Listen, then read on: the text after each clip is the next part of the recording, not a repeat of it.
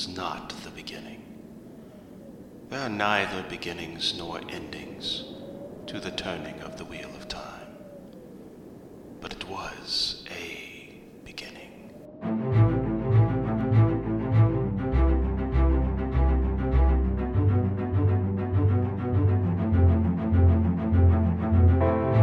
Hello and welcome. This is The Wind Was a Beginning, a podcast about Robert Jordan's The Wheel of Time.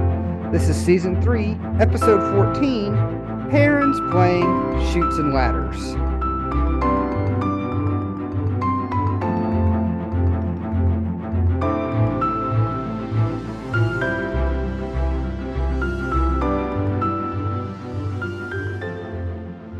Hello, everyone. Thank you for being with us again this week. Justin and Stephen here, ready to keep talking more Wheel of Time. Stephen, you doing all right this week? I am doing well, uh, enjoying the spring weather, although allergies are kicking my butt. yeah, that that that tends to happen. Um, but uh, we'll get through it. We'll get through it. I saw something um, a couple of weeks ago uh, on Facebook. Uh, something along the lines of, and and I, will give credit where credit is due uh, for Matt Mitchell, um, a comedian in in Alabama, um, said that um, you know Mother Nature is going to bake us really good this summer because she seasoned us with pollen and then stuck us back in the fridge yep. to marinate. yep. Yeah, I really do think we may have a really rough summer this year. Uh, well, we've we've we've been through it before. We will survive. Yeah. Uh, but uh, how are you doing? Your week going well? It is. It, it, it's going pretty well. You know, I I finally started going back to the gym this week. Oh. and uh, that's probably why I'm so tired tonight because it's kind of uh, kicking my butt a little bit. But uh, I, have been I've been slacking really bad for for a long time, and uh, finally just trying to figure out how to get back and get back at it and uh, regain all the gains that I had made in the past. so, well, well, props to you for going to the gym. I don't do that. My my gym is the world. I work outside. I'm about to say so. the way your your your work is is a little bit more active than mine is, though. so yeah, but I got respect for anybody that puts in the dedication to go to the, actually go to the gym. That takes yeah. effort and oh, the, determination. The, the the hardest part is walking in the door. Yeah. Or actually, the hardest part is getting in the car to go. uh, if I can do that, I'm I'm okay. But uh, yeah, once I get there, it's no problem. Oh, but uh, you know, our listeners aren't here for us to talk about uh, the weather or our workout habits or anything like that. They came to hear us talk about the Wheel of Time. That and they did. I I came to talk about the Wheel of Time. So let's talk about the Wheel of Time. Sounds good. what are we to, what are we what what what are we discussing this week? So this week we are discussing chapters 35 through 37 of The Dragon Reborn. Uh, listeners, anyone hearing this that has not read those chapters yet, stop now. You have been warned. Go read them and come back. We will be here waiting on you, but we hope not to spoil this for anybody. And if you do get spoiled, well, you've been warned. Yep. So it's not our fault anymore. Don't blame us. Not to mention these books have been out for decades at this point. Yeah. So, uh, you know, it's it's out there. Anyway, shall we get into it? We shall. All right, we will begin with chapter 35, The Falcon. Perrin and company make a hasty, though calm, retreat from the town of Remen, and they board the Snow Goose, a river ship bound for Illian. Just as the boat is setting off, a woman jumps from the wharf to the deck and negotiates passage. She's the same woman from the inn, a hunter of the Horn of Valere, who believes that following the strange trail that Perrin and his group seem to follow might just lead her to the Horn. Um, so this all, you know, we, we left last week on a cliffhanger mm-hmm. with Perrin and uh Gaul. Was that the name of the Aiel? It was. uh, they had just cut down maybe about a dozen white cloaks, um, mostly Gaul's work, um, I think. But Perrin, uh, Perrin and his axe did did a little bit of damage as well, and now we got to get out of town, and we need to get out of town quickly. But Rand, uh, rather, Lan's really calm about the whole thing, isn't he? In his Lan like way. Um, I maybe you know, go ahead. Lan like aggravated Lan is still pretty darn calm. Yeah. Uh, you know, I would hate to see what it would take to get panicked Lan. Yeah. I, I was I was gonna say maybe maybe calm is is not the the best word. Maybe stoic. yeah. He's very stoic and. I mean, he, it's like you use the right right word too. He's not panicking. Yeah. Uh, you know, I would be losing my mind. Yeah. I, I would be just, you know, I'd be running up and down the stairs on a. Ev- everybody around would know that something was wrong. I do get the feeling though that Lan, when he sees everything that Perrin has done, I do get the feeling that he really wishes he could just grab Perrin and like toss him down the river. uh, you know, you can tell like he's staying calm, but he really is ticked off. Oh yeah, I mean absolutely, but he's he's he's hiding it well, which is uh, exactly what you need in this situation, especially with you know some of these figures like the these hunters of the horn that are around. We know that uh you know there's probably a good chance there's more white cloaks somewhere in the not too distant vicinity. So, you know, just calm, collected. Let's get on our way, get out of town. Yep. Everything will be okay. Um Yep. and and to Perrin's credit, he tries to imitate uh tries to force himself to do the same. I think he does a fairly decent job. Yeah, I don't even Um, know how much of it is forcing himself. I think a lot of it is just habits that he has picked up from being with Lan for so long. Yeah. Well, there were there were a couple of things that were said, you know, it, it was worded as though, you know, he wanted to panic but he wouldn't allow himself to or something along those lines. Yeah. So that's why I kind of said it, you know, that he forced himself into it. Um Oh yeah, I, I agree with that. but I he's he's he's trying to, you know, follow the example that Lan is giving him. Yep. And and not doing a terrible job. No. Not not not doing a terrible job. Uh Loial has a completely different outlook on this though, doesn't he? Right. and and maybe are we seeing a little bit of Loial's relative youthfulness? I think Do so. you think? Yeah, yeah. that he's kind of excited to be off on another adventure. Yeah. He's gotten he's romanticizing things because he's got his head in the books. Yeah. Uh so and I think we'll see this periodically with Loial. He likes to, you know, he's got that author's mind, so he's thinking about things in those terms. Well, and again, and he does admit that he's thinking about, you know, how he's going to write this in his book. Right. So, um, and and Perrin gets a little frustrated with him about that. I think. Um, yeah, it's just because Perrin so it has so much inner turmoil right now, and so much feels like so much is out of his control that he doesn't see any humor or any like lightheartedness in things right now. Like he's in a very dark headspace, in my Yeah. opinion. Oh yeah, for sure. Uh, and with every, I mean, with everything going on around him, and I, I still feel like, and, and maybe this is more the the next chapter. Perrin is really feeling that tug of war between fate and free will. Yeah, You know, and again, I think that especially comes up in in the next chapter with him wanting, you know, think thinking about Elyas and you know his peace with his situation, and then Perrin saying, no, I don't want to end up that way. Yeah. So he's he's facing that tug of war. But maybe we'll say more about that in a little bit. Uh for the second episode in a row now, we have someone leaping onto a boat just as it casts off. Yep. Last episode, Matt did it. Um as he was leaving Tar Valon, and now there's this uh mysterious girl um who leaps onto the snow gull.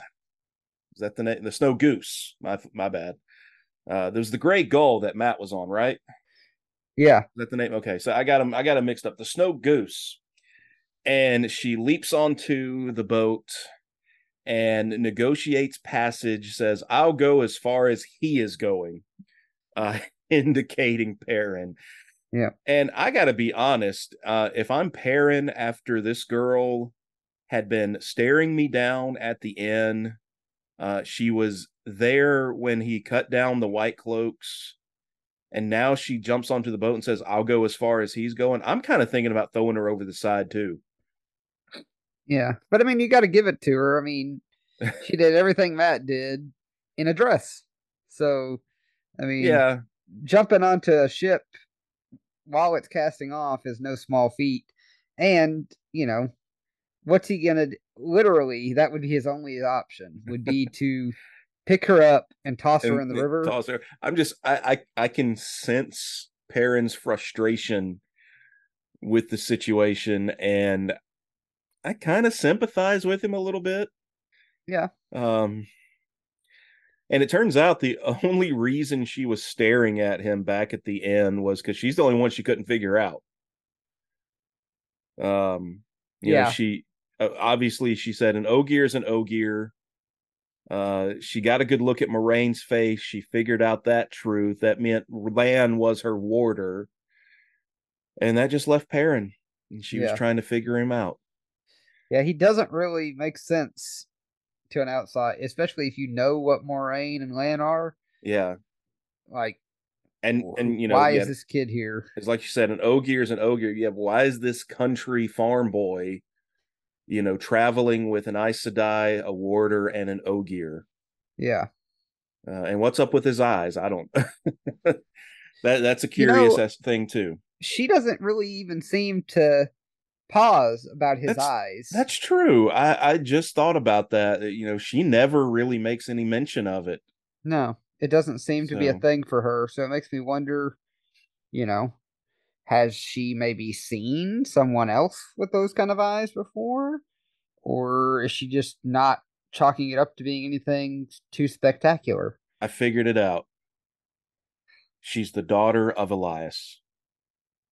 Oh, okay. She's a wolf sister.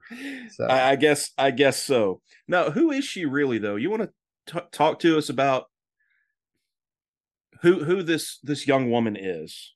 Well, she's the uh the transformed, you know, uh, Moiraine used magic, so she transformed Lan's horse.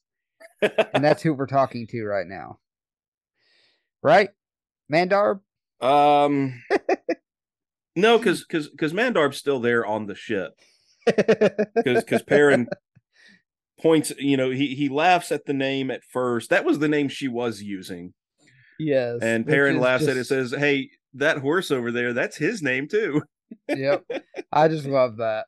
Yeah, Uh so yeah, no, we have uh Zarine Bashere uh on the hunt for the Horn of Valere and deciding to her best bet to find it is to follow the odd group of uh people especially and Yeah. she's locked on to Perrin specifically and I think maybe she was puzzling about him before but then when she sees what he does with Gaul she's like mm, nope following that guy. She she she does she tells him that that you know she's there's something strange about their group.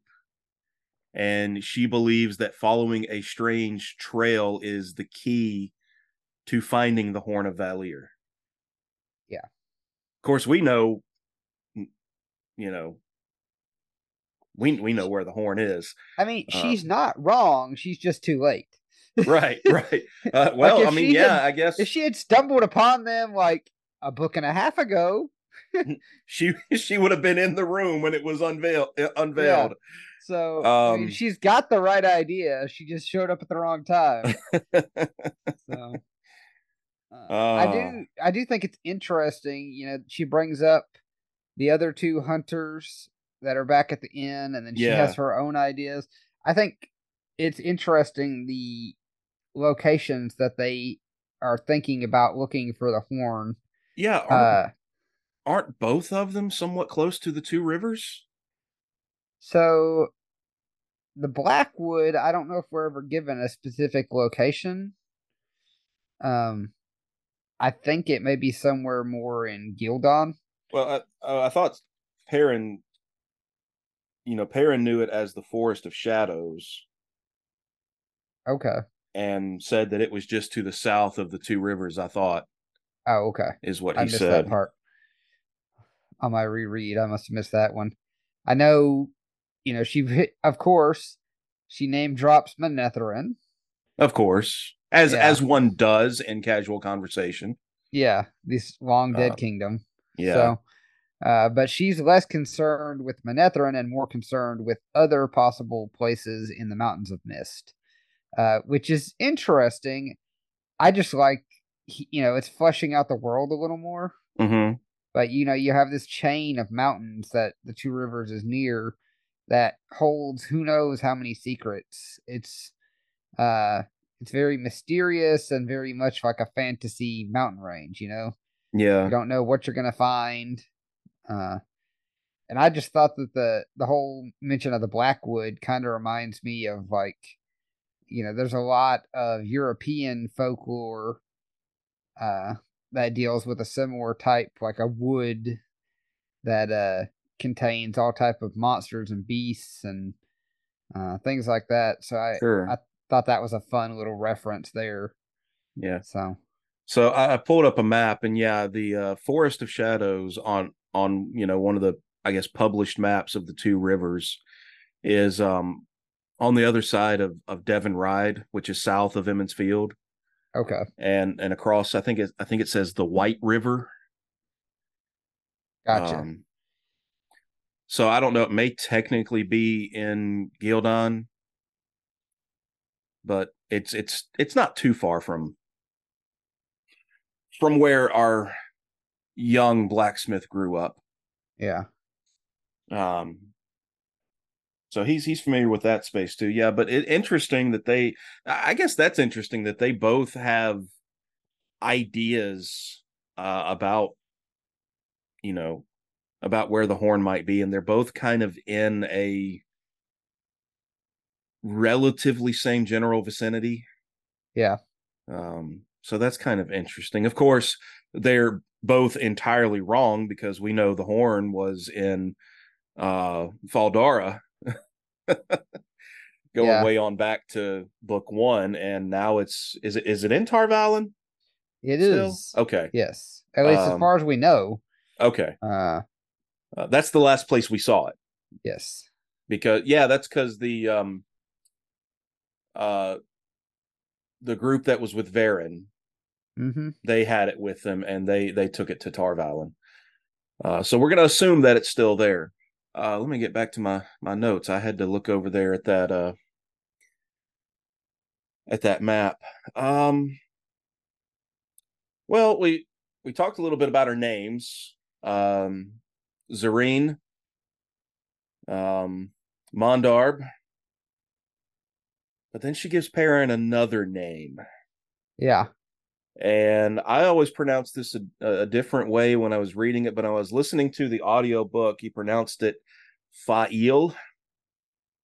Yep, fail Fa'il, Fa'il, yeah. And um Stephen, what does what does Fa'il mean? It means falcon.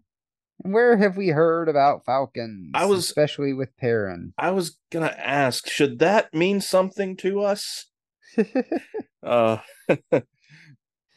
well, as So- it turns out, I was I was looking back over old notes, and I mean it's brought up here in the chapter as well that one of the things that Min saw around Perrin was a falcon on on his shoulder, and, and specifically a female falcon. Yeah. Um, I believe the vision, as it was written, was both a falcon and a hawk, both female.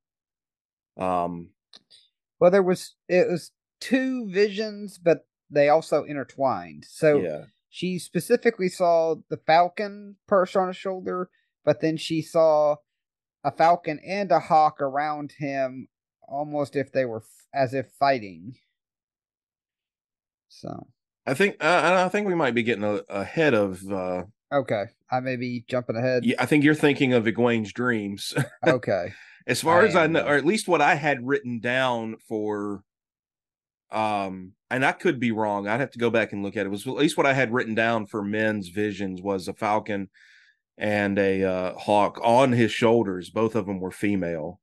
okay. Uh, but uh, we we'll, we can cross that bridge when we come to it. Um, I mean, I guess. Do we think we found our falcon?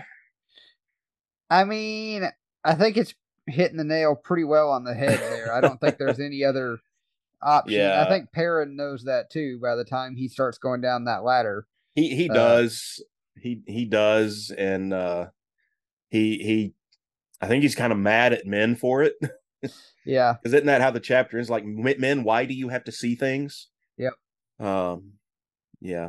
I just had had one other thing that kind of struck me as funny uh, as I was reading the way that uh, Faile keeps calling him Farm Boy.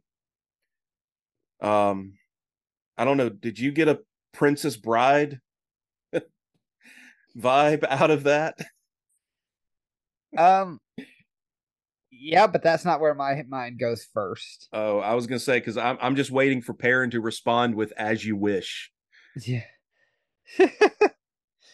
oh, I wish. Now, I mean, honestly, in my mind, uh, the banter here, it.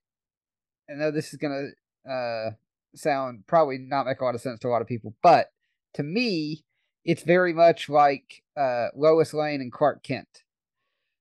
Yeah, you you went over my head. Okay, so like, uh, especially anybody that grew up at the same time as us through the, there was a show called Smallville. Oh yeah, you were a huge fan of that show back in the I day. I was. Yeah, I Um, remember It's that. It's all about like the growing up Clark Kent before Yeah. Superman and all that. Okay. But very much so, Lois Lane in comics and in Smallville specifically constantly is making fun of Clark for being this country bumpkin, a farm boy. You know, he's he's actually Superman, right. but she she's just making fun of him because you know he grew up on a farm. He lives a pretty simple life, and you know she's all in you know reportery and like a woman of the world and all this. And it it to me it just the banter there really like reminded me of that relationship as well. Gotcha. Gotcha. So that was where my head went. Okay. Hey, no no worries there. I I've never been a, a big Superman fan. um give me a Batman movie any day of the week. Oh no, Um oh no. uh, Batman's okay. Uh I don't know. Maybe it's the you know me. I was the I was kind of the dark and broody kid when we were growing up. Well, yes, yes, you would definitely have more in common with Batman. Yes, I I could see that. Um, and these days, I'm mostly a, a Marvel uh, fan. Uh, I don't really do a lot of comics anyway. Just watch the movies, maybe some Yeah. shows, but uh, you know, um, moving right along, shall we? Sure. Anything else in chapter 35? I think. Uh, no, I think we're covered it. ready to to pretty much move into the next one. All right, chapter 36 Daughter of the Night. Finally feeling comfortable enough to sleep, Perrin drifts into a dream and is greeted by the wolf Hopper. Hopper shows him a meeting of dark friends and worse before warning warning him to be wary of the danger of this place. Perrin gets a first-hand experience of that danger when he witnesses Rand killing Shadowspawn with the power, only to have his friend turn on him, leaving Perrin in pain and with a small burn on his chest when he wakes. Meanwhile, Rand awakens to realize that he had nearly killed one of his friends. He realizes he has to be careful, but isn't willing to take any chances with anyone he doesn't know he can trust. Um, so we get two points of view in this chapter first with Perrin and then with Rand. And Perrin's is, I guess, about half of it is taken up with this dream, and the other half, um, I guess, his conversation with Moiraine afterwards. Right. Um, but you know, I mentioned before, you know, I think I already kind of covered this, you know, him feeling that pull between fate and free will because he he feels himself getting tugged toward the wolves, but he also says that is not the life that he wants. Uh, even if it works for Elyas, it's not the life for him.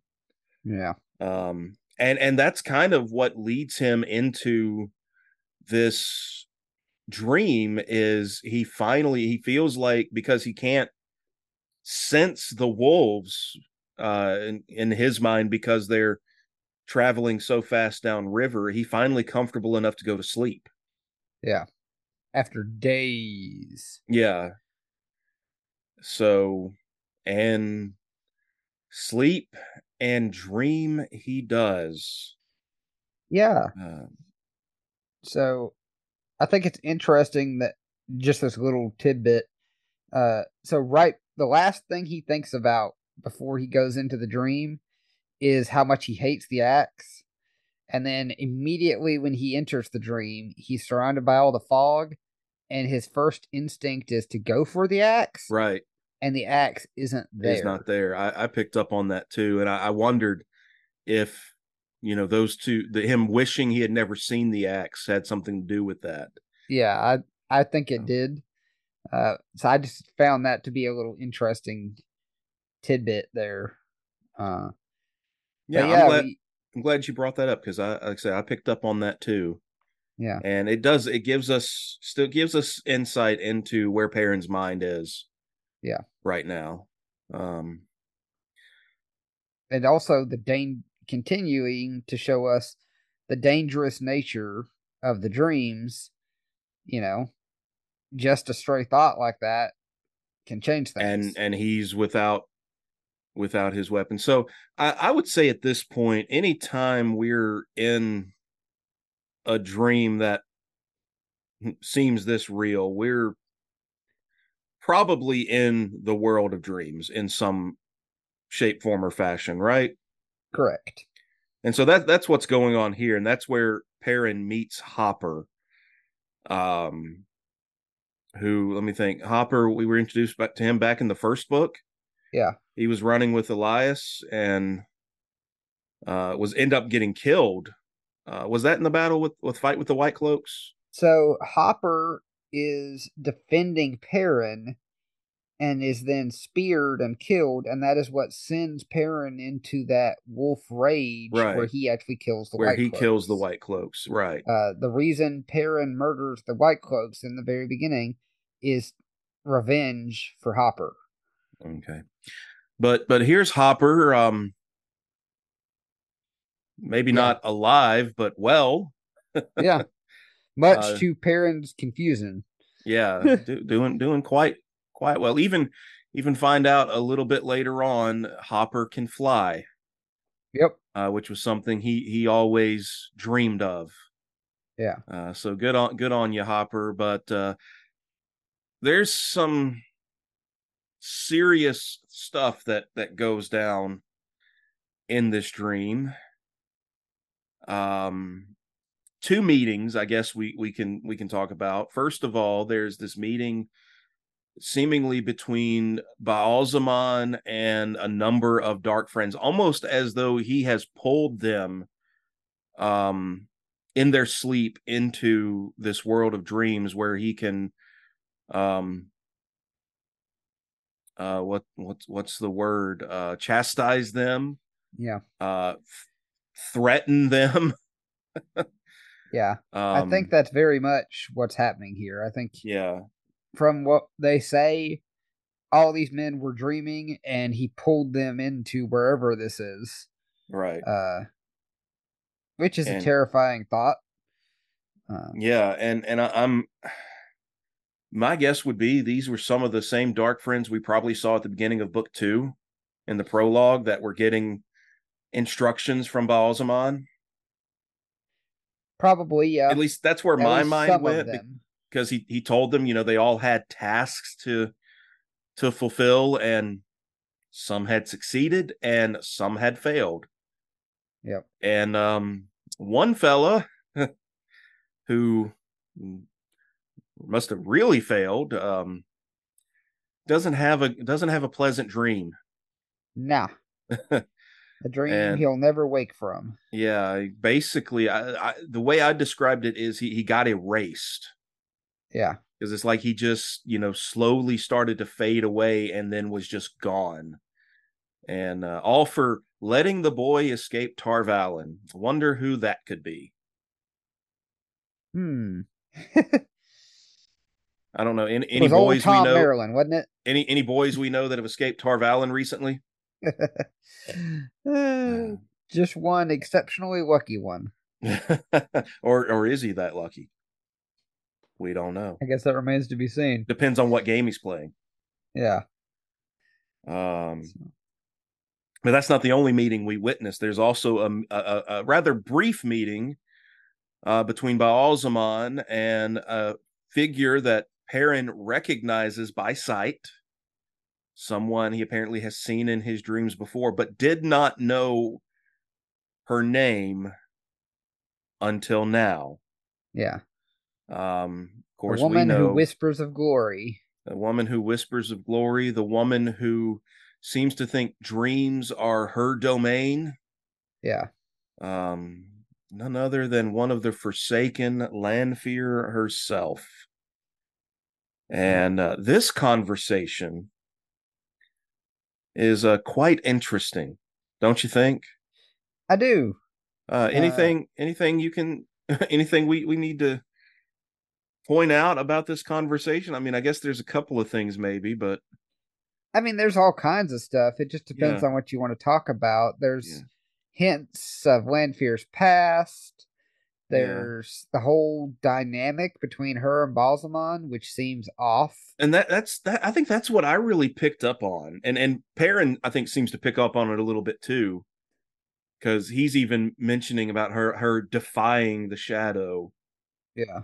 Um yeah it almost feels like there's a, a tension between them but you know lanfear continues to insist she's she serves the great lord of the dark Yeah. So what what are we what are we seeing? What what what's what are we to make of this brief meeting between Ba'alzamon and Lanfear? What's going on? I don't know.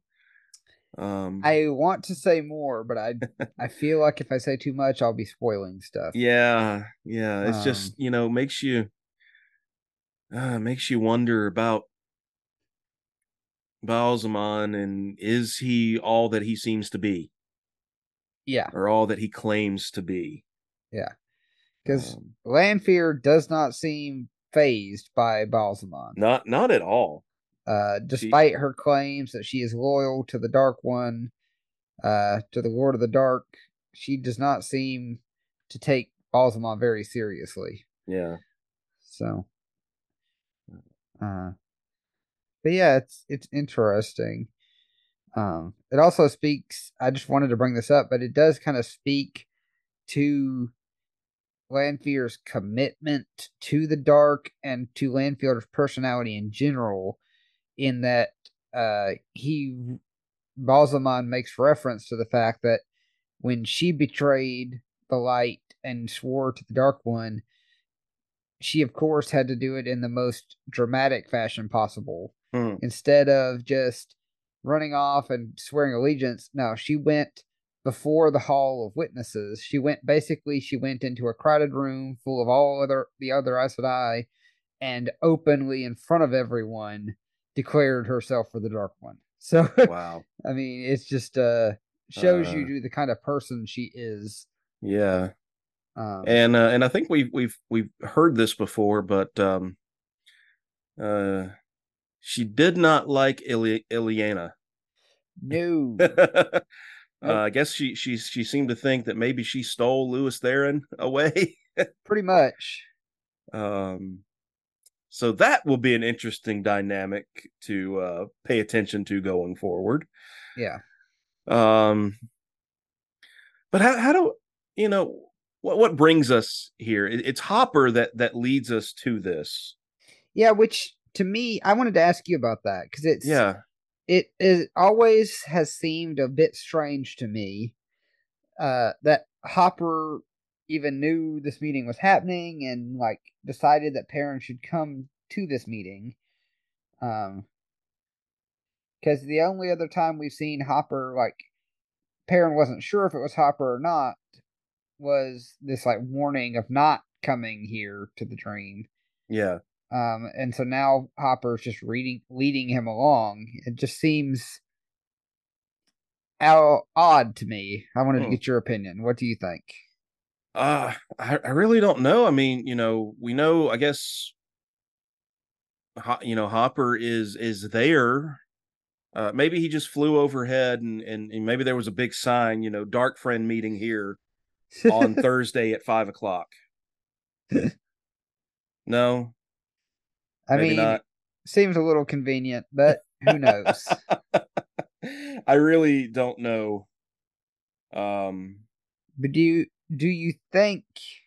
I guess my question is this: Do you think Hopper came to this realization on his own, or do you think someone left a trail of breadcrumbs that Hopper followed? I guess that's what I'm getting at. Hmm.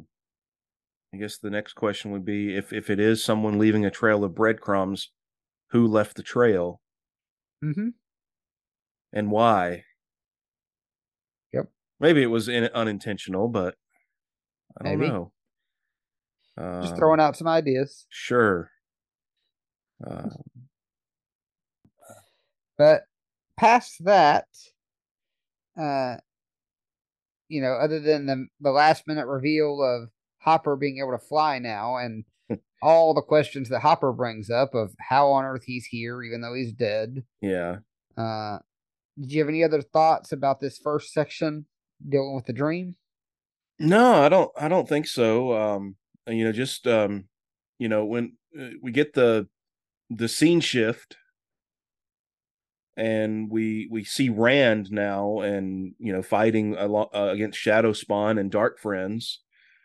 Uh, one thing that I did pick up on is uh, we had that sulfurous smell again. Yep. Perrin picked up on that. Some and it was something he said it's distinct from the Myrddraal smell. So he knows it's it's something different, but still I guess you know, no clear indication of what it could be, but uh, it keeps coming up. Yeah. So it's something to pay attention to. And of course, we we get a I guess a firsthand account that you know uh this place, this world is dangerous because yeah, Rand, I, I I would guess, you know, Rand probably in a moment thinking that Perrin was a dark friend, you know, wearing his friend's face, uh, like he had encountered before. Uh, he lashes out with the power, which wakes Perrin up, but Perrin's been affected by it. Uh, yeah. he's he's in pain and he has this uh little little burn on his chest. Yeah, well, if I'm correct, I think what Rand does is he basically hits Perrin with lightning. I, I think that's suggested as we get a little bit further into the chapter. Yeah, I think when it first happens, just like a, a blinding light and and this searing pain, Yeah, and then Perrin's got the the burn mark. But I think yeah, he kind of figures out that that's what happened. yeah, Um, but he he's not gonna just um, you know, he's not gonna just let this one slide without uh, at least talking to Moiraine about it. yeah. He finally decides to try and get a few more answers out of her. I think. I'm, I'm sure Um, he. I'm sure he. When he knocked on the door, I'm sure he waited before barging in this time too. Oh, I'm sure. At least he didn't find her the same way he did last time. For for Perrin's sake, uh, uh, poor child was uh, uh, thoroughly embarrassed by that. But Yeah. um, and the thing is, I guess Moiraine doesn't really have a lot of information to give him.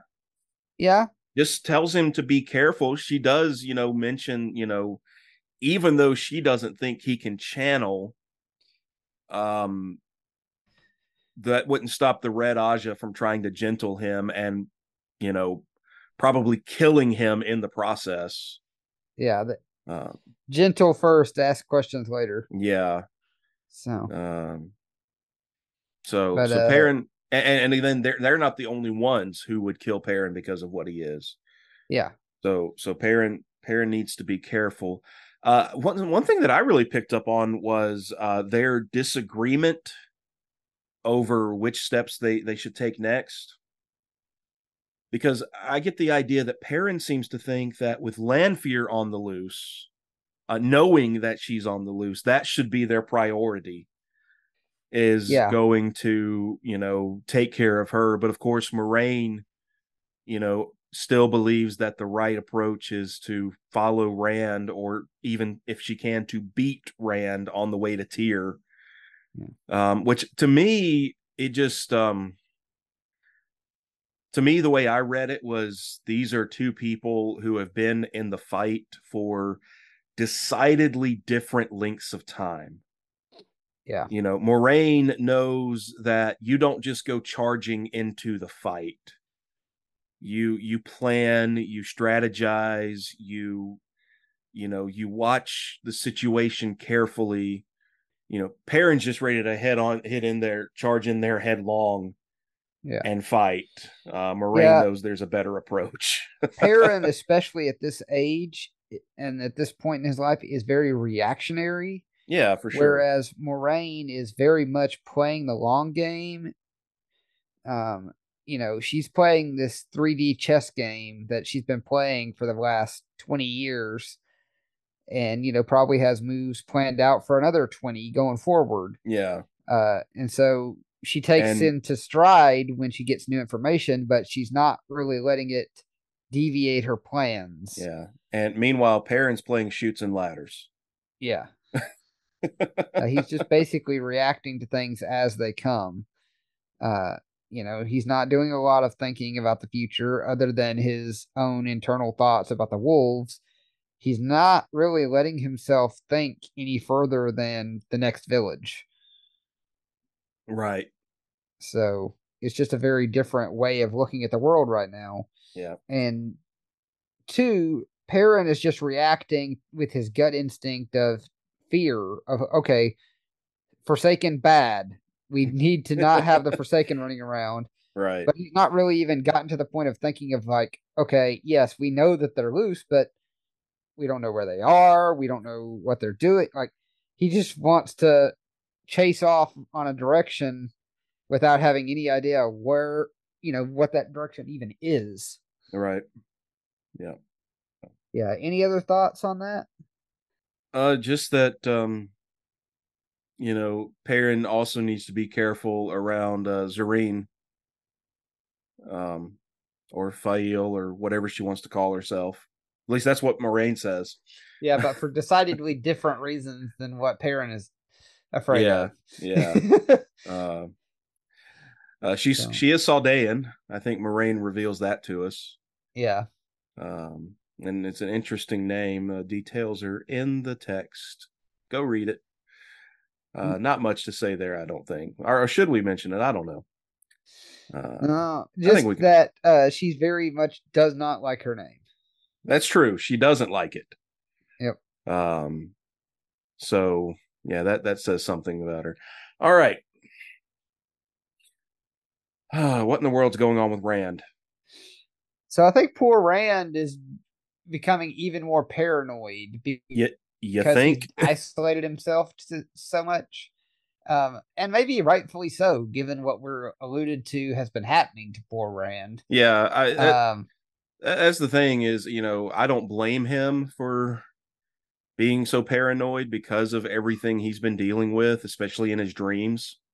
yeah, But at the same time, Rand, come on, man.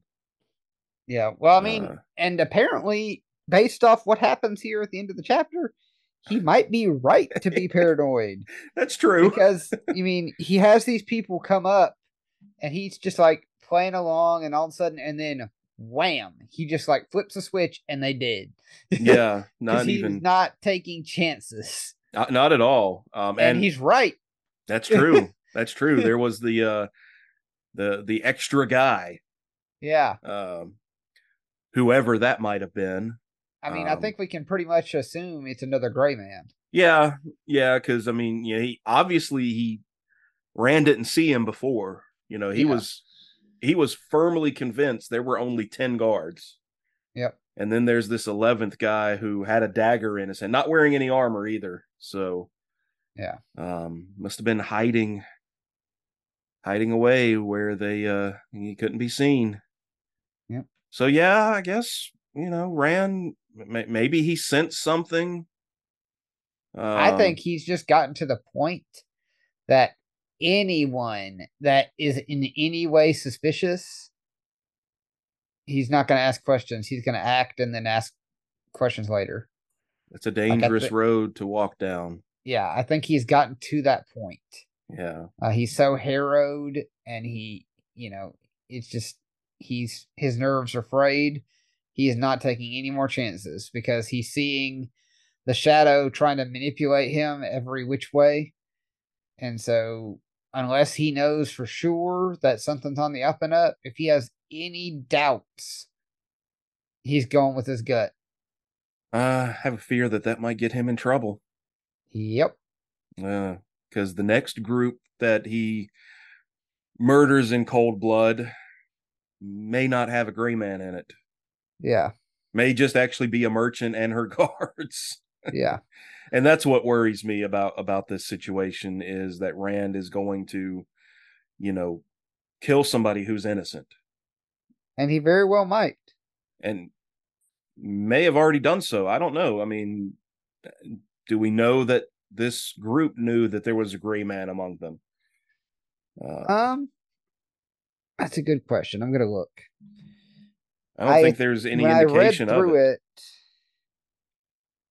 um, I thought that there was a slight inclination to the fact of who what it, they were, but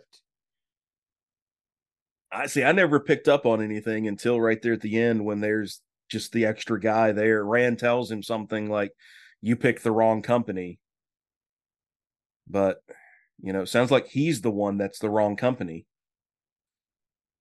The gray man, I mean. yeah. Let me see.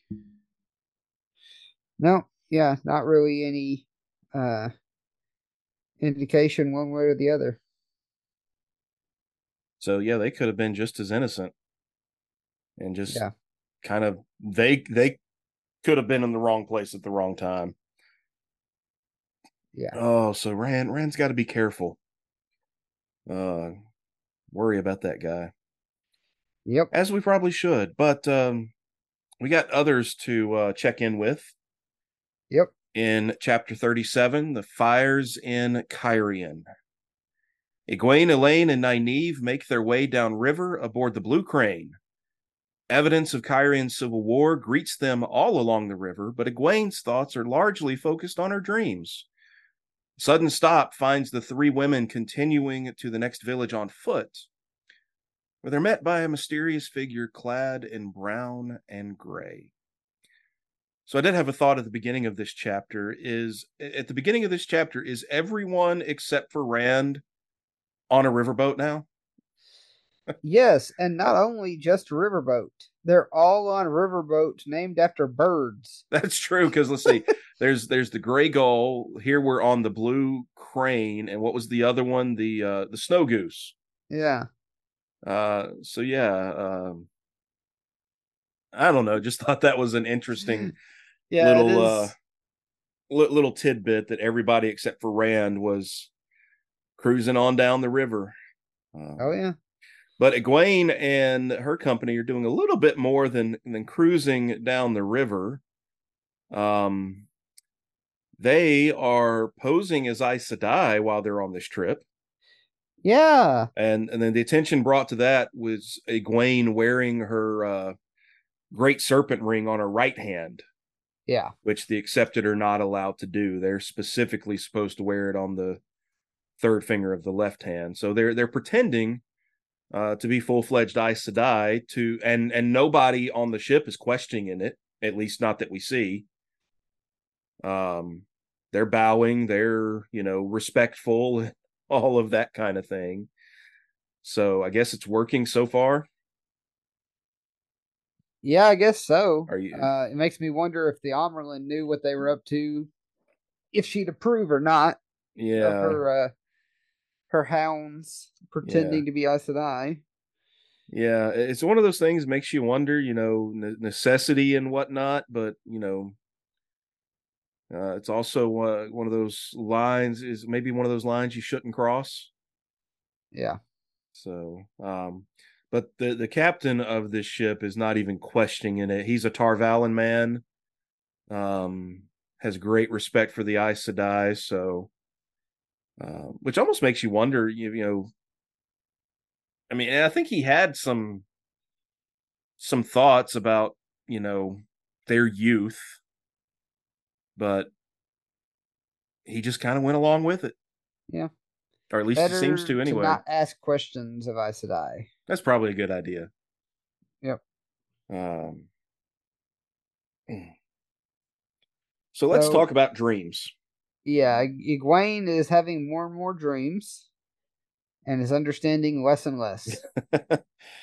yeah, well, first of all, she she's been wearing the um the stone ring most nights. Uh, I think there's I think it's mentioned there's a couple of nights she didn't wear it when one of the other women wore it, but Yeah. um, you know, she's been wearing it most nights, but really hasn't learned anything. She she keeps finding herself in the Stone of Tear, uh, not really getting any answers there, and definitely not getting anything about the Black Ajah. So I know that's frustrating. Mm. Um, No Silvie to no, give her no, answers. no Silvie to guide her. Uh, that could be a good thing. I don't know. yeah. but it's the the dreams that uh, you know her her other dreams that are quite interesting and are, are really the major focus of of this chapter i think uh so we probably spend a little bit of time with it Sure. um just a, just a few minutes anyway i don't want to be too long but uh, there's quite a bit quite a number of things that Egwene sees um in these dreams some of it i think you know maybe we can say something about others we just have to take a wait and see approach right. see if anything happens um so it begins with her seeing rand holding a sword that blazed like the sun. Yeah. um and of course i guess we probably know what that is. That's his sword made from the power. Has she she hasn't seen that before has she? Uh no, she has not. i didn't i didn't think so. So it's it's it's new to her. It's familiar to us but it's new to her. But i, I would guess that's that's what she's seeing is um Do you think that's what she's seeing? Because I had a different interpretation. are you thinking Callandor? yeah. I guess that's possible too. Um, I don't know. I guess my first thought just went to the the sword that he makes from the power, but I guess Callandor could be it as well. I mean, I guess it could be either one. Yeah, we I Or guess we'll find out. I guess we'll find out. The second thing she sees about Rand is just him being threatened. I think it says in like a dozen ways. Yeah. None of them in the least bit real, but um, you know, Rand easy to believe why Rand would be threatened. And then the the, the next one kind of I guess falls into the that same thinking is Rand this this was such a vivid image of Rand on the the giant stones board Yeah.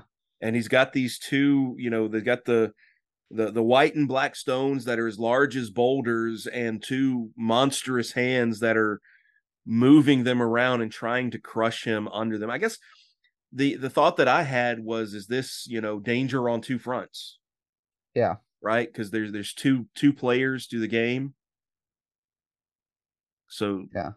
uh I think Rand there there are multiple parties right now that are trying to manipulate and control Rand. Some for good, some for bad, and various people in between. ooh, is that the the white and the black stones? Yeah. You know, some good, some bad. Yep. Um Because the Tower and Moiraine, despite whether they have good intentions or not, are definitely trying to manipulate and control them. yeah. So, Uh, but then at the same time, we have folks like Ba'alzamon and Lanfear who are also trying to manipulate and control him. Right. And who knows how many others. yeah. Um, next, we get a few things about Perrin. Uh, there's Perrin with a wolf, and a falcon, and a hawk, and the falcon and the hawk are fighting. Yep. Um, Perrin with a wolf. I guess we are probably fam- we we probably we know what that is. Yeah. Egwene has seen that before because she had that. She walked into one of Perrin's dreams, Yeah. And Um, Hopper and Hopper took her out. Yeah. um, we know now what the Falcon or who the Falcon is. Uh, Yep. Don't know about the Hawk. Um, apparently they're going to fight. They're going to Yep. fight over Perrin. They're going to fight about Perrin. um, next we have Perrin running from someone deadly. Um, seems kind of generic. Don't you think? It does a little I'm- bit. I'm sure there's some spec- specificity to it that we're going to find out, but right now it just seems uh, kind of generic. This the next one though is what's really interesting uh, about Perrin is him him stepping willingly over the edge of a cliff, and he says it must be done. I must must learn to fly before I reach the bottom. Yep. What in the world, Perrin? or or what in the world, Egwene? What are you dreaming? I'm pretty sure I know, but I can't say anything. Yeah, you can't say anything. And see, that's the thing is I, I look at all of these and you know, operating under the assumption that Egwene is a dreamer.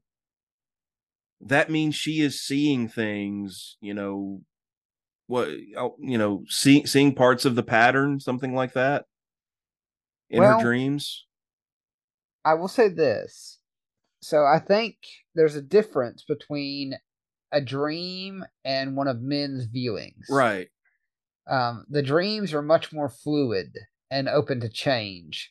I think what what she sees in a dream can be glimpses of things that are happening or things that might possibly happen, Okay. but they aren't set in stone. Okay. Um, it's the same thing with like the prophecies and things like that. Uh, there's this level of yes, some of them might come to fruition, but at the same time, there's fluidity about them Okay. and change that can happen. Uh, they can still be stopped, you know, uh, as opposed to a Min viewing, which is set in stone. It will happen. Okay.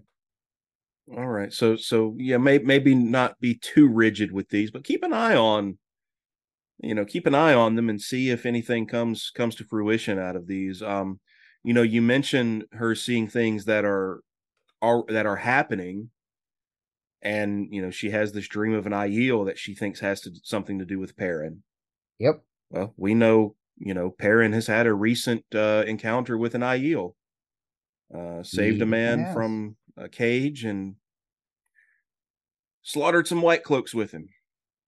Uh, Yep. What a fun day. uh, there's this get- dream. Go ahead. Well, uh, we get a brief mention of the fact that she has a dream about Min. yeah. Uh, springing a trap, but somehow walking through it Yep. without so much as seeing it. Uh, which we haven't seen Min in. When was the last time we saw Min? Last time we saw Min was uh, uh, when Moiraine sent her off. Okay. Yeah. Moiraine sent her after Rand disappeared. Moiraine sent uh, That's right. her to the tower. She sent her off by herself. Yep. Okay, but we haven't seen her since then. Nope. Okay, wow. All right, Min. I hope you're okay out there somewhere. Yep. Uh, we get some dreams of Mat. Um, dice spinning around him. That that seems pretty uh, straightforward, I guess. Uh, and then there's the next one. Do we want to go ahead and talk about this one, or do we want to finish kind of going through the list of dreams first? Um. Yeah, I think we can go ahead and talk about this one. All right. So she has this dream of Mat being followed by a man who was not there. Yep. Followed by a man who was not there.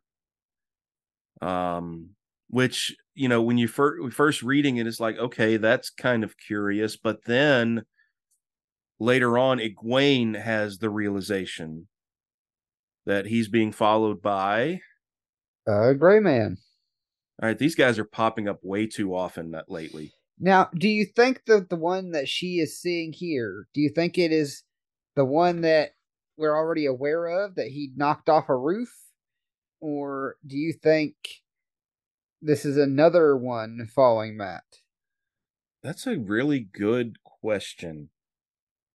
and I, I, don't really know because I, I guess it depends on how the dreaming works. Yeah. Right? Could she be seeing something that has already happened? You know, with Mat? Yeah. I, assuming assuming as she does that Mat is a little further downriver than they are. Um, that's not I guess that's not guaranteed, but you know, Mat got out of town fairly quickly. Yeah. Um no, he's definitely ahead of them, I would yeah. say. So, I mean, it's possible it could be that one that we've already dealt with, or I don't know. I feel like if it, if if it's if Egwene is still dreaming about it, though, that it's probably something that is, you know, actively happening now or may happen in the future. Hmm. I Mat's agree. Not, I've just Mat's wanted not to toss that gray, out there. Yeah, Mat's not done with gray men yet. Yeah. Uh, apparently, no one is because they again they keep popping up over and over again. Uh, gray men are the worst. Yeah. yep. Um. All right. Moving on with the dreams, there's Mat riding desperately towards something unseen in the distance that he had to reach. I don't really know anything about I can say about that. Uh anything you you got? Not that I can say. Not that you can say and then Mat with the woman who seemed to be tossing fireworks about. And again, yeah. I got nothing. Um, again, other than what Egwene puts together, that it looks to be like an illuminator. That's yeah. about all there is. That's really what we would. else to say about that? That's what we would associate with illuminator with, with fireworks as illuminators. Yeah. Um. And then there's these other dreams that I think have some bigger significance. I mean, I'm not saying the rest of these aren't important, but there's some serious stuff going on in these other dreams, and I don't think we have all the answers. And I even have some ideas about them that I don't know if we can quite say yet because I don't know if things have been revealed. Um, but let's just go down this list, shall we? Sure. So we got men and women breaking out of a cage and putting on crowns. Okay. nothing. um nothing that can be said right now. I can answer this one by the time we get to the end of this book. I, I think so. Uh, yeah, that's kind of what I'm thinking too. Uh, um, and then I think the next one is somewhat related. A woman playing with puppets uh, the strings of the puppets lead to the hands of larger puppets, and on and on and on it goes until the strings just vanish into the heights. Uh, so, you know, puppets on strings. Yep. Uh, which actually, now that I think about it, could have a lot of different implications. Uh, because uh, I know the Aes Sedai have been accused of being puppet masters before. They definitely have been. Um, but I'm sure there are probably some others out in the world that would like to play with the world like puppets as well. Mm-hmm. Uh, we got kings dying, queens weeping, and battles raging. Um, well, if we're moving towards the last battle, that kind of thing probably um, might be expected. Of course, we already had a king die, uh, which is the reason we're seeing all of the stuff that's going on on the Cairhien border. Yep. So, uh, White Cloaks ravaging the two rivers. Uh, and you know, Egwene maybe chalks that one up to just being homesick. Yeah. You know, same with you know their dreams of her mother and father as well. She kind of has those as just her being homesick, but maybe there is something more to it. I don't know. And then I think these dreams are always going to be there with Egwene, the dreams of the Seanchan, uh, which those could just be nightmares. I don't know. Yeah. Uh, with everything that she dealt with, uh, I, I would be having those dreams as well. So that's Egwene's dreams for Yeah. today. And we talked about her realization of what at least one of them meant. And um, And unfortunately, she's not able to do anything about it. she, yeah, she can't do anything about it. In my opinion, that's the worst thing about the dreaming is so much of it is stuff that's completely beyond her power to do anything about. Yeah. So, Uh, I'm going to let you take over for a minute. I've been doing a lot of talking. well, um, so I guess talk having talked about the dreams, then it brings us back to our girls on the boat. Um, things are a little bit um high strung because there seems to be this dynamic of foulness between Nynaeve and Egwene. Yeah, just a Uh, little bit. this tension and Elayne is kind of caught between them. Um, which I think we can pretty much say it has to do with the fact it's growing pains for Egwene and Nynaeve. It's Nynaeve still treating Egwene like she's a village girl and Nynaeve's the wisdom, and it's Yeah. Egwene being very much, you know, that proud, I'm not a kid anymore. Meh. you know, yeah. uh, and so they're butting heads a lot. Um, but they don't get too much time to be irritated with each other before the boat comes to a grinding halt. Yeah, well, let me let me let me stop you there. They still get plenty of time to be irritated with each other Well, uh, true. because Elayne comments on it several times throughout the latter Yeah. part of this chapter. Yeah, it, it, it- at one point, I think she even gets says, "If you two don't come to terms with each other and stop, we're never going to make it to Tear." yeah, And bless her heart- destroy each other before they get there. yeah, she's trying her best, Yeah, but it's not doing any good. Um, Yeah. Now, okay, continue with the uh, uh, the the shipwreck, if you would, if you want to call Yeah. it that. yeah. I mean, I don't know any other word for it. Yeah, The I guess it is what it is. Uh, because they think they run onto a mud flat, and it's actually that they hit another boat that's already been sunk Yeah, uh, by river brigands. yeah, for sure. So I guess my question here is do we think it's accidental or do we think that the ship was sunk on purpose to catch other ships and that there are brigands on the way? Yeah, you know, I I had thought about that, you know. My my initial thought it wants to be that this is, you know, previous work of you know, these brigands and that it doesn't have anything to do with anything going on currently. I, I didn't think of it as a trap, but then there was that thought in the back of my mind that maybe somebody is trying to set a trap here Yeah. and and the question would be for who or what Yeah. is it just river brigands trying to you know take other boats or is there something a little bit more nefarious going on Yeah.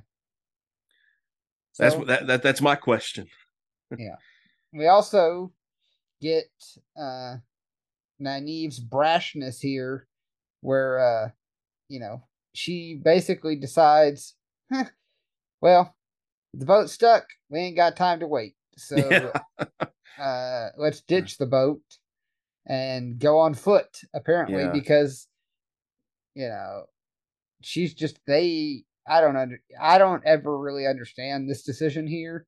Yeah. It's like, Well- yes, let's wait. You know, I get it. If you waited a little bit and they were like, "Oh, we're still stuck," then, but Yeah. they're just like the minute they get stuck, it's like, "Well, time to jump ship." time time to go and, and and i wonder if it's not a little bit of you know what we had talked about with Perrin, you know as opposed to Moiraine and just not having been in the fight for Yeah. very long and not realizing that you know really you do have to play the long game you know Yeah. it's not like they're going to get to Tear and take out the Black Ajah in two minutes and then oh the world's going to be happy happily ever after but I, I feel like that's what they think Yeah, I think in some really regard is gonna happen. Like they're gonna come in, swing into Tear. They'll find them. They're so strong in the power. They're just gonna take them all easily. Yeah. And like there is definitely a lot of naivety in these girls right now in how they're going about things and how they think in their minds things are going to play out. Absolutely. Oh. So, So- yeah, it would not have hurt to wait uh, even a day or two. You know, Yeah. uh, the the this this battle's still going to be going on for for some time, and uh, you're just one small part in it, sister. Yep. Uh, But maybe I shouldn't say sister because they're not sisters yet.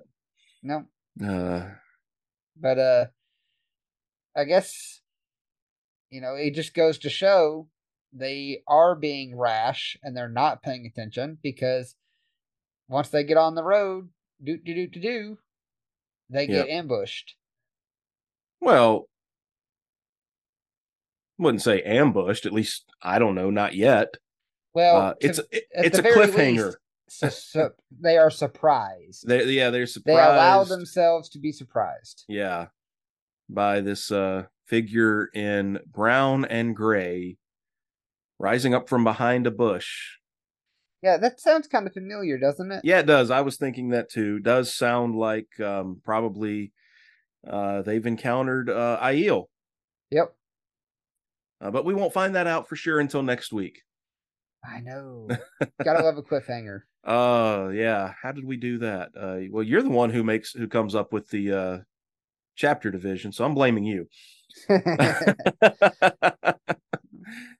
uh but it also makes you you know you you're anxious to get back in there and keep reading oh yeah. uh so that's what i i, I hope that uh, we can accomplish uh as we keep going forward um any final thoughts this week Um, things are definitely ramping up.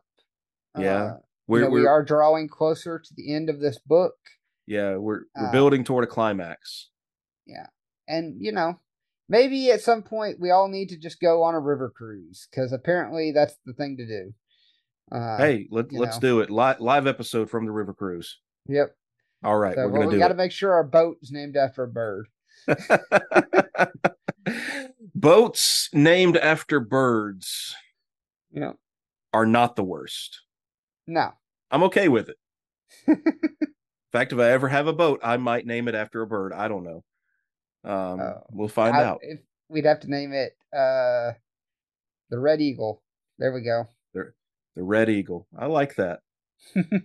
I'm okay with that. Um, yeah, uh, a lot Any of other stuff. thoughts for you? yeah, a lot. Just I, you know, anytime we get into something that may be foreshadowing, like Eg- Egwene's dreams, uh, I really latch into those things and want to pay attention to them. Uh, Yeah. So I'm anxious to see, you know, what if anything from those dreams uh, comes to any kind of fruition. So I think we definitely need to put a pin in this chapter and come back to it when we get to the end of this season. for sure um and you know probably when we do our uh our season wrap um. Kind of do what we've done with Min's dreams in the past or Min's visions in the past and just kind of do a whole section of that episode looking at maybe not looking at each one individually but looking at any that may we may have gotten an answer to I think that sounds like a great plan. That'll be something to look forward to in a few episodes. Anyway, we still got quite a few left in this season, but eventually we'll get there to the end of this book, The Dragon Reborn. But uh, until then, we want you to just keep coming back each time we have a new episode. Uh, we do thank you for joining us this week.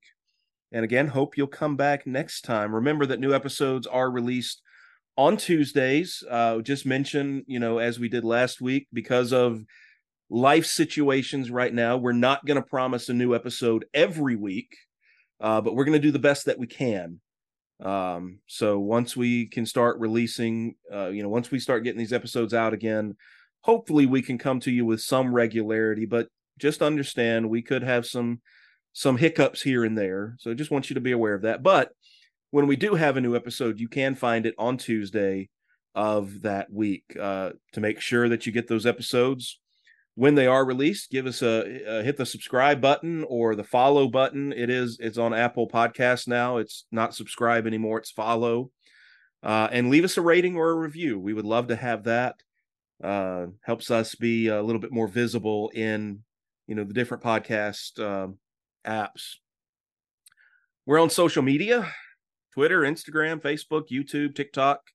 Uh, you can email us. Uh, Stephen, you were just telling me uh, at the beginning of um, uh, before we started recording tonight that we had another email from a listener, someone who had uh, just finishing up season one uh, yep. when when they emailed us, and uh, so as I told you, hopefully by the time they get to this point, there won't be any interruption and they can just keep trucking right along with us. So, uh, to uh, uh, that listener that emailed us this past week, um,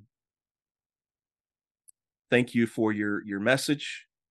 And uh, anything else you want to say about that, Stephen? Uh, no, just that okay. uh, you know, he was uh seemed really excited, and that's always fun to get to uh interact and see how much you guys are enjoying the podcast. Um, that's just yeah. really a lot of fun. Yeah. I really, really do appreciate that. Uh, Stephen, what are we going to be talking about in the next episode? By the way, the next episode will be episode 50. Uh, which I, you know, I know at one point, we, you know, we had something special planned, but again, life happened, and so that didn't come out the way we wanted it to. But still, episode 50, I'm excited about that. Me too. Uh, we might have to throw away the uh the stopwatch next next episode. Yeah. And just record until we're done. Yeah, I think that sounds like a good plan. We are that might plan. And say that might be how we celebrate episode 50. Yeah. Extra extra length episode. extra long episode. Maybe we'll see. No promises. yeah. But just so you are prepared, guys, we are going to try and cover chapters 38 through 40 next time. All right. Looking forward to it. Get a solution to that cliffhanger we left on uh, tonight. and uh, absolutely looking forward to uh, continuing our reading and getting to talk about it with you, buddy. I'm enjoying every minute of it. Always it's just forward. wonderful to to have somebody to chat with about all this stuff that I've just had bobbling around in my head for years. Always look forward to to getting to talk together. Well, that's going to do it for us for this week. We want to thank you all for joining us, as as we've said already, and hope you will come back next time. Uh, until then, y'all be be kind to one another uh, in this world. Just be nice to folks. Um, you know, just something to, to share with you there. And uh, we'll see you next time. Have a great week, everybody. Have a wonderful rest of your day and a great rest of your week, folks.